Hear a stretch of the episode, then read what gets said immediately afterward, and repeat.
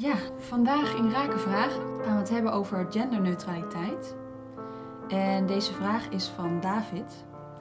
En hij vraagt zich af waarom het lijkt alsof genderneutraliteit zo plotsklaps zo breed omarmd wordt. Dus alsof het een hype is geworden. Het valt hem op dat uh, nu ineens de NS eh, genderneutrale omroep gaat inzetten. Of de omvorming van genderneutrale wc's. Terwijl er al jaren sprake is van emancipatie daarin. En, uh, en waarom dat nu zo ineens ja, zo breed wordt uitgemeten.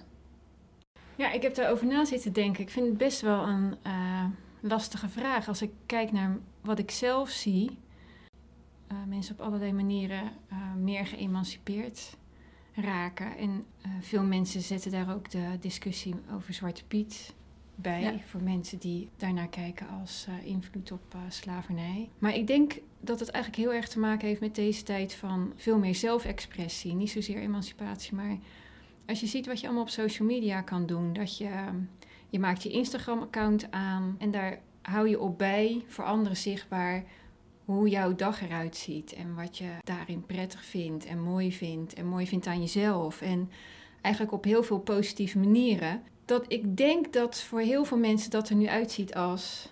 Er zijn heel veel mensen die anders in de wereld staan dan ik. Of het ziet er veel uh, rijker uit in allerlei schakeringen.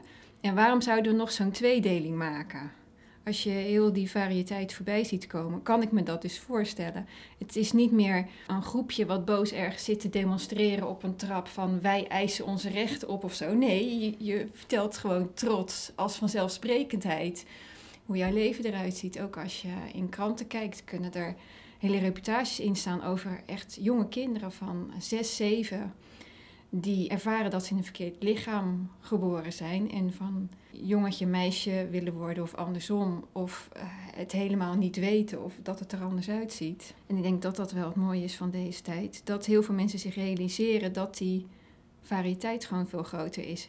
Als ik cynisch ben, dan zeg ik politici surfen erop mee en denken dat ze op die manier hun uh, kiezers kunnen trekken en dat is mm -hmm. lekker makkelijk het kan ook zijn voor sommige bedrijven dat ze dan denken van ik kan er lekker positief mee in het nieuws komen. Uh, net zoals bijvoorbeeld uh, dat voorbeeld van dat hotel wat goudvissen te huur aanbiedt voor 3 euro per nacht. Voor als je je eenzaam voelt. Gaat natuurlijk niet helpen, gaat niet helpen, maar ja. het ziet er wel leuk uit.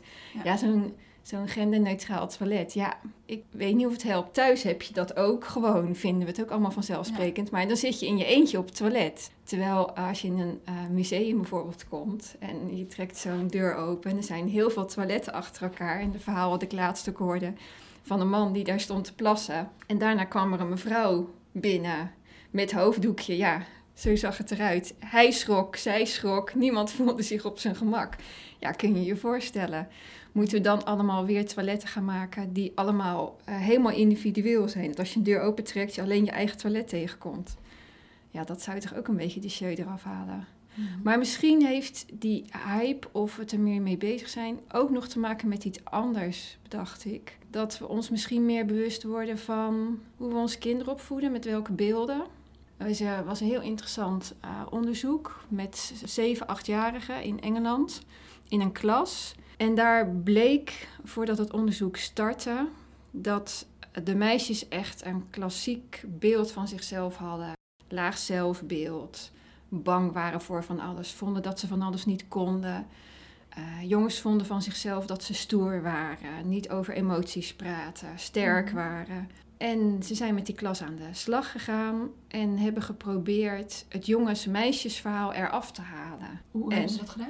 Nou, dus dat zat in um, dat er uh, gevoetbald werd, maar dat iedereen kon voetballen. Alleen, ja, dan moet je niet zeggen meisjes kunnen niet voetballen. Meisjes hebben gewoon uh, nog veel minder geoefend dan jongens. Dus je moet ah. zorgen dat ja. degenen die niet geoefend hebben ook kunnen oefenen. Mm -hmm. En dat zag je ook aan het eind. Dat er dus met elkaar gevoetbald werd. En dat ze dat ook allemaal heel vanzelfsprekend vonden.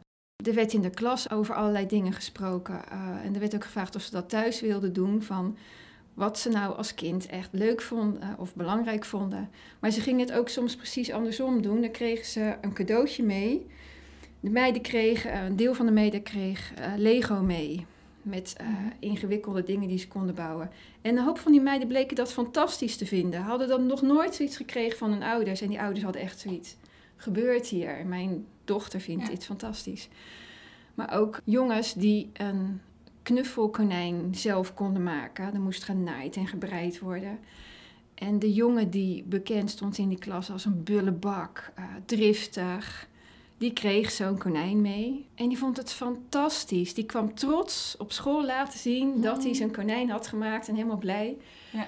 Ehm, en aan het eind zag je dat er uh, echt wat gebeurd was. Die docent sprak er ook over, die onderwijzer, van uh, ja, het is veel drukker in de klas geworden. Want meiden die ik nooit hoorde, die, hoor ik nu ook. En die roepen en die moet ik soms uh, bij de les houden, want ze spreken zich veel meer uit.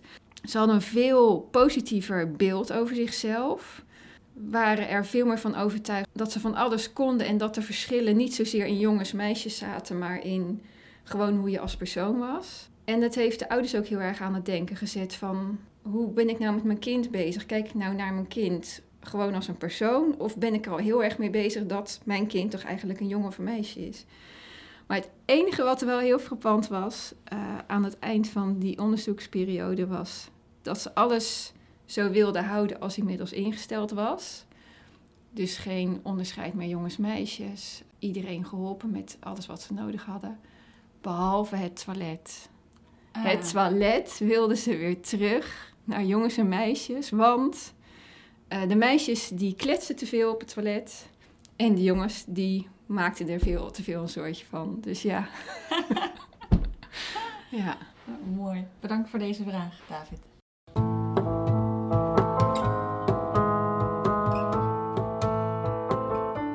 Ook je eigen rake vraag beantwoord zien worden? Stuur dan een mailtje met je vraag naar czen